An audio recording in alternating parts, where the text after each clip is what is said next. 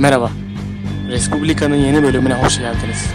Bu hafta ilişkiler ve bağımlılıklar konusunu konuşacağız. Yanımızda psikolog Tuğba Hanım var. Hoş geldiniz öncelikle. Nasılsınız? Merhabalar, hoş buldum. İyiyim, teşekkür ederim. Siz nasılsınız? Teşekkür ederim. Ben de iyiyim. Ee, davetimizi kabul ettiğiniz için teşekkür ediyorum. Hoş geldiniz tekrardan. Hoş buldum. Ee, onun haricinde Hanım siz nasılsınız? Arimi sen nasılsın? Gayet iyiyim. Konu çok güzel. Ee, Konuğumuz da çok güzel. Heyecanla bekliyorum. Çok teşekkür ederim Agustus. Ben de çok iyiyim. Bu değerli programa katıldığım için çok mutluyum şu anda. Ee, ben de aynı şekilde. O zaman hiç kimseye bekletmeden hemen ilk sorumuzla başlayayım ben. İlk önce şöyle başlayacağım. Ee, sizden ufak bir tanım yapmanızı isteyeceğim. Bağımlılıklar nedir? Bağımlı kime denir? Bize bunları bir özetleyebilir misiniz ilk başta? E, tabii ki. E, şöyle ki, Dünya Sağlık Örgütü'nün e, ve bizim kullandığımız DSM-5 e, tanı ölçütleri kitabına göre, el kitabına göre e, bağımlılıkların kriterleri 12 aylık süre içerisinde e, değerlendirilir. E, bu süre içerisinde görevini yerine getirmede aksama, yineleyici bir biçimde tehlikeli olabilecek girişimlerde bulunma e, ve yine yineleyici biçimde ilişki içinde bulunduğu kişilerle sorunlar yaşama, maddenin neden olduğu sorunlara rağmen kullanmaya devam etme, tolerans ve yoksunluk, sosyal aktiviteler, e, hobiler ve iş aktiviteleri gibi e, insanın ilişkilerini e, ciddi bir biçimde kes, kesintiye uğratma, e, madde kullanımı konusunda güçlü istek gibi sorunlu davranışların en az ikisini 12 aylık süre içerisinde tekrarsız bir biçimde yerine getiren kişilere bağımlı kişi diye tanı koyuyoruz. Bağımlı kişi denilebilir. Bağımlılıksa e, saydığım kriterlerle karakterize edilen e, ciddi madde kullanım bozukluğuna e, deniyor. Dünya Sağlık Örgütü'nün kriterleri bu şekilde. Biliyorsunuz ki günümüz çağında pandemi ortamı ve e, bunun getirdiği sosyal şartlar olsun, evlerde kapalı kaldık. Bütün insanlık daha doğrusu milyarlarca insan evde kapalı kaldı. Bu durumun bize faydaları da oldu, eksileri de oldu. Yani biz bu açıdan baktığımız zaman genel ev, evrensel olarak herkes teknoloji bağımlısı olabilir mi? Neden biz bunun bağımlısı oluyoruz? Ve eskiden biz neye bağımlıydık insanoğlu olarak? Ben bunu çok merak ediyorum. Teşekkür ederim. Ya bunun için bir öngörü yapmak yanlış olur. Hepimiz dijital çağda ister istemez teknolojiyle iç içe keyif e, almak için ya da e, obsesyon şekline getirdiğimiz durumlar da var elbette ama yani bir şekilde ödül mekanizmamızı e, pekiştirmek için genellikle e, teknolojiyle iç içeyiz ve hepimizin geçirdiği zaman dilimi oldukça farklı. İşte siz 3 saat geçiriyorsunuzdur, ben 5 saat geçiriyorumdur. Bunun için hani belirli bir e, bağımlılık kriteri belirtemeyiz. Hayatımızın kaçınılmaz bir e, gücü teknoloji. Bunu söyleyebilirim. İnsanlığın geçmişten bugüne bağımlı olduğu spesifik bir madde de yok. E, sadece e, yine ödül mekanizmasının çalıştıran maddeler e, kullanım amacı dışında e, daha doğrusu etkileri fark edildikçe daha farklı yollardan kullanılmaya başladığı için madde kullanım bozukluğu şeklinde evrilmiş durumda. Bunu örnek olarak metamfetamini ya da işte en güncel olarak e, özellikle tıbbi ilaçlarda kullandığımız morfini verebilirim. Morfin ilk başlarda e, tanıtıldığı zaman tıbbi olarak kullanılıyordu. Daha sonrasında etkisi fark edilmeye, bağımlılık yapıcı etkisi fark edilmeye başlandığında bilim insanlar üzerinde çalışmaya başlıyor. Hani bunu daha nasıl dönüştürebiliriz insanlara bağımlılık yapıcı etkisinden arındırarak diye ve eroini geliştiriyorlar. Ee, ama far, yani eroini geliş, geliştirdiklerinden bir haberler aslında. Ee, daha sonra eroinin morfinden daha fazla bağımlılık yaptığı ortaya çıkıyor ve işte kullanımı yasaklanıyor ya da e, ilaçlarda kullanılan oranı azaltılıyor. Bunun gibi çok örnek var. Beyindeki ödül keyif ve ödül mekanizmasını uyaran keyif verici madde ya da uyarıcı madde. Bazıları da e, halüsinojen e, maddeler. Yani e, şöyle insanlığın geçmişten bugüne kadar e, bağımlı olduğu spesifik bir madde yok. Ama bu maddeler hayatımızda hep vardı diyebilirim. Anlattığınıza paralel olarak ben bir soru daha sormak istiyorum. İşte morfinden, eroinden bahsettiniz. Hı hı. Şimdi böyle bir gerçeklik bu hayatın içinde bilinmesine rağmen sokaklar olsun, e, bu arka sokaklar olsun. İnsanlar bu tehlikeleri yani neden tehlikeleri bilmesine rağmen bu insanlar madde bağımlısı oluyor. Ve ben bunu e, insanların, çevresindekilerin e, bu kötü yola düşmüş insanları nasıl kurtarabileceğini ve nasıl buna vaktinde müdahale edebileceğini e, sormak istiyorum size. Şöyle açıklayabilirim. Yine keyif ve ödül mekanizmasına değineceğim. E, madde kullanımı beyindeki keyif ve ödül mekanizmasını uyarıyor. İnsanlar iyi hissetmek için ya da işte olumsuz kötü durumlardan kaçınmak için madde kullanıyorlar. Tehlikelerin bilinmesi kişinin mantıklı yargılar üretmesine ve kısa yoldan e, keyif mekanizmasının önüne geçemediği zaman bunun kişiye herhangi bir faydası olmuyor. E, yani şöyle düşünmüyor işte e, ben bağımlı olacağım ya da ben bağımlıyım e, artık daha fazla madde almamalıyım. Keyif ve ödül mekanizması kısa yoldan beyin her zaman için daha az şeker ve enerji harcamak ister. E, bu sebepten dolayı mantıklı olan yolu reel bir şekilde kabul etmiyor. Çünkü aldığı haz daha büyük. Gerçeklikten daha büyük. Bu yüzden zaten bir madde bağımlısını, e, bağımlısını karşınıza alıp konuştuğunuz zaman da işte neden her şeyi bilmene rağmen neden devam ediyorsun dediğinde gerçekliğe dayanan bir açıklaması yoktur ya da mantıklı bir açıklaması yoktur. Her şeyi biliyordur evet ama kullanmaya devam etmesini size açıklayamaz. Çünkü o e, her defasında aldığı madde maddeden aldığı keyif eşik noktasını bir tık daha bir tık daha yükselttiği için hatta bu yüzden e, overdose dediğimiz e, sebepten ölen pek çok kişi var. Keyif ve ödül mekanizması aslında bunun temelinde yatan sebep. E, mantıklı yargıların, kişinin ürettiği mantıklı yargıların e, maalesef ki e, keyif ve ödül mekanizmasının önüne geçememesi şeklinde açıklayabilirim. E, sadece bu da değil. Uyarıcı, halüsinojen maddelerin dışında teknoloji bağımlılığından bahsettik biraz önce. E, teknoloji bağımlılığı için de aynı şey geçerli. E, sadece maddenin yani nörolojik etkileşimlerden değil de çevresel faktörlerden e, işte akran baskısı çok önemli oluyor. Ya da örneğin sosyal medya içinde etkileşim e, alma e, gibi e, sosyal iletişimler e, etkili oluyor. Yani tek faktör nörolojik faktörler diyemeyiz. Sosyal faktörler çevre ilişkileri, aile içi ilişki e, ve kişinin varsa romantik ilişkisi e, bunlar e, epey önemli. Maddeyi tehlikeleri bilmesine rağmen e, kullanmaya devam etmesinde yani. Peki çevredekiler olarak bağımlı olan insanlara hangi şekilde yardımcı oluruz ve bağımlı olup olmadığını nasıl tam olarak görürüz? Bazen anneler babalar işte çocuğumuzun bağımlı olduğunu göremedik, fark edemedik, bilmiyorduk e, deniyor. Yani bir sürprizle karşılaşıyor bazı insanlar. Hı. Acaba hangi şekilde erken bir teşhis konur? Çevrede yani e, aile bireyi olsun veya arkadaş çevresi olsun. Bunu hangi bir şekilde erken bir şekilde teşhis edip yardımcı olabiliriz bu insanlara? Bu noktada kişinin aldığı sosyal destek çok önemli. Ee, yine biraz önce söylediğim gibi özel ya da yani romantik ilişkisi ya da aile ilişkisi veya işte akranlarıyla olan ilişkisi e, oldukça önemli. İlk adım olarak kişiyi tedaviye ikna etmek e, ya da bir uzmanla görüşmeye en azından ikna etmek bizim altın basamak olarak adlandırdığımız bir durum. Çünkü gerçekten madde bağımlıları normal insanlardan ya tırnak içinde normal insanlardan çok ayrı bir grup. İkna etmek oldukça zor. Ee, bu noktada aileye çok fazla yük düşüyor.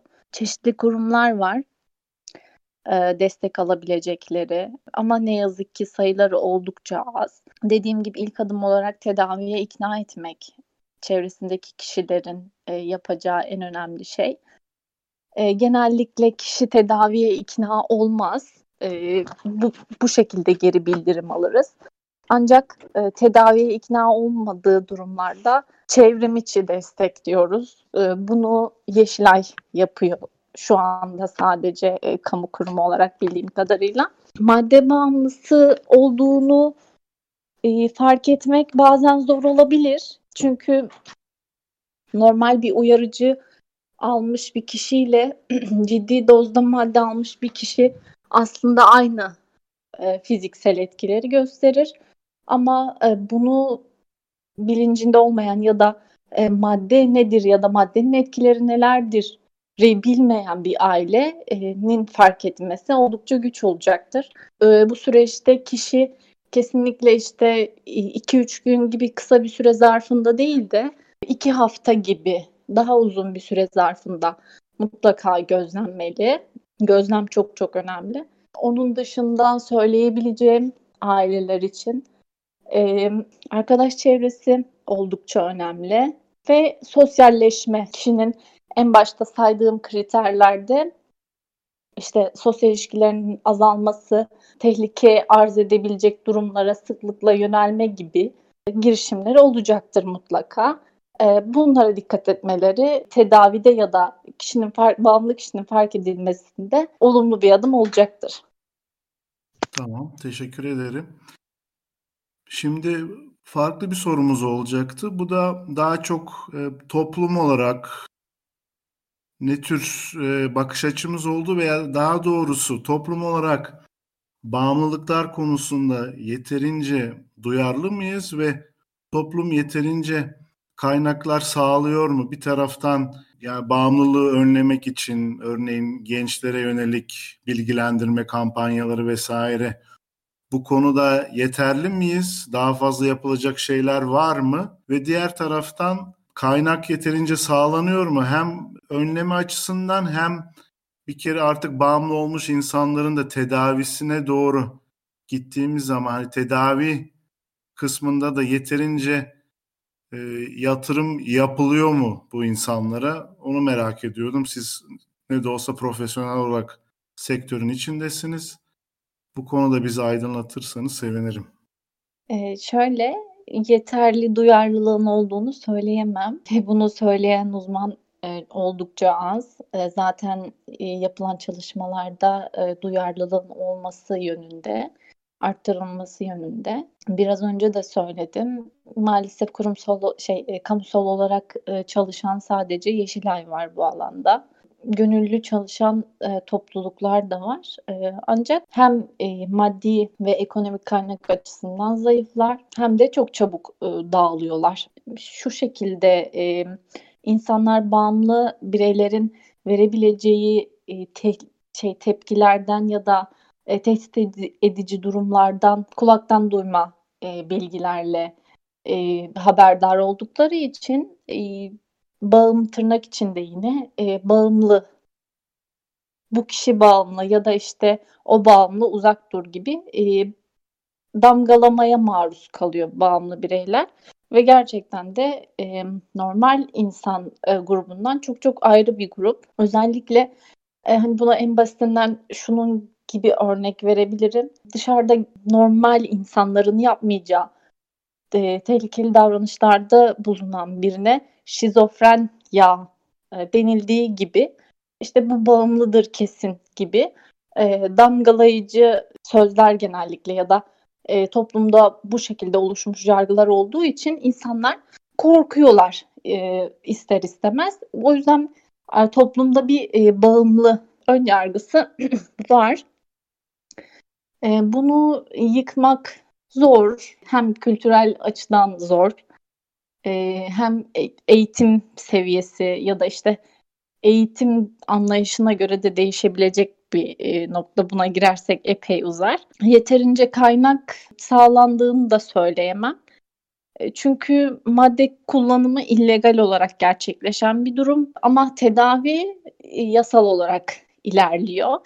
Ve madde bağımlısı kişi de bu sürece dahil olmaktan korktuğu için genellikle tedaviye yanaşmıyor ya da genellikle özel kurumlardan destek alıyor. Bu şekilde. Burada başka bir konuya geçmek istiyorum. Bu da daha çok e, ilişkiler e, konusuna değinmek istedik.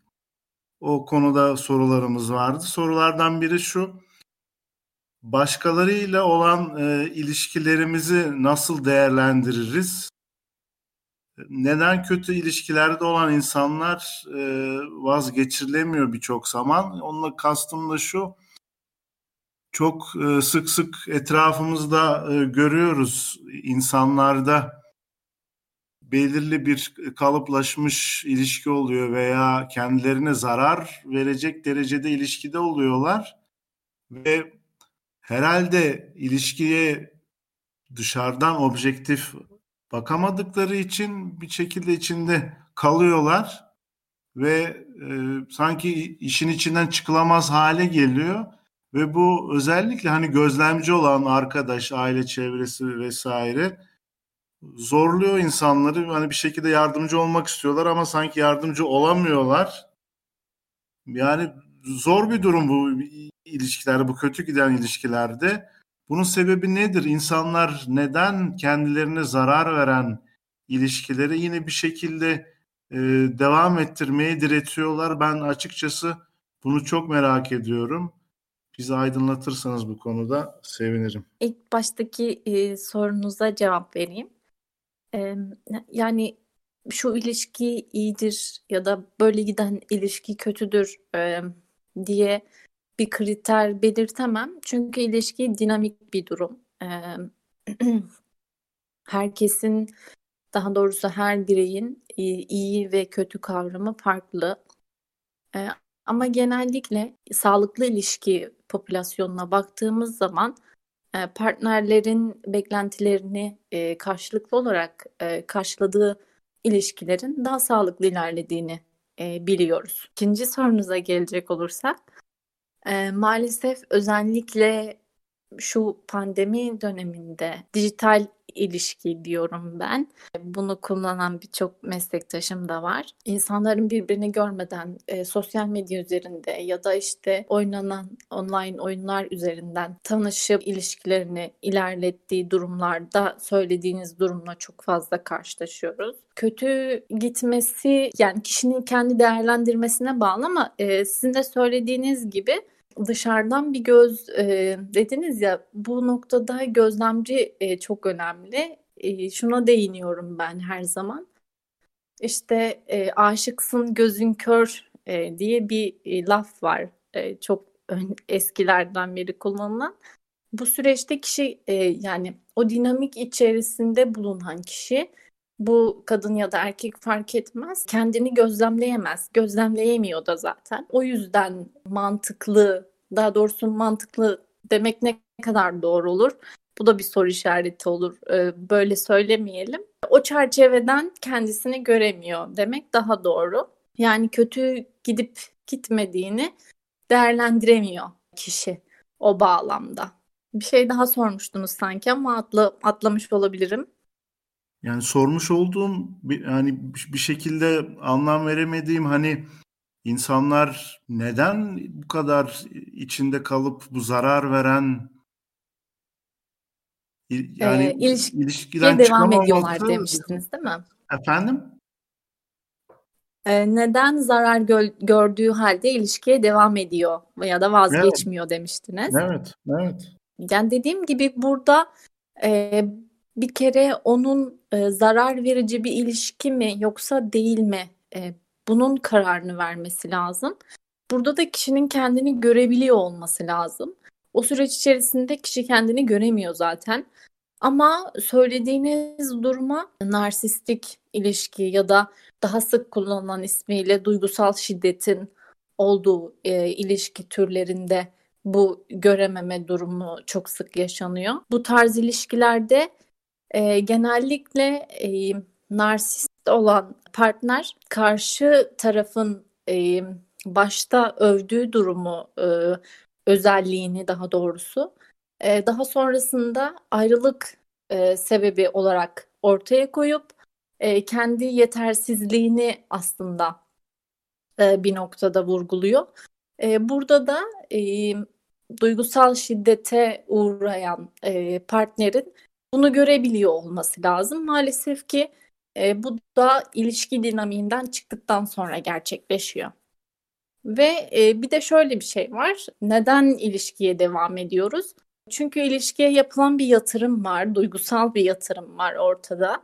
Kişi bunun muhakemesini yaptığı zaman özellikle uzun süren ilişkilerde yapılan bir araştırmada artılar eksiler diye gruplandırıldığı zaman şöyle bir şey çıkmış. E, ne kadar partner e, karşı taraftan beklentilerini karşılayamasa da karşı taraf e, beklentilerini karşılayamasa da ilişkiye yaptığı yatırımdan dolayı o uzun süre e, birliktelikten uzun süren birliktelikten dolayı e, kişilerin vazgeçmediği e, ortaya konmuş.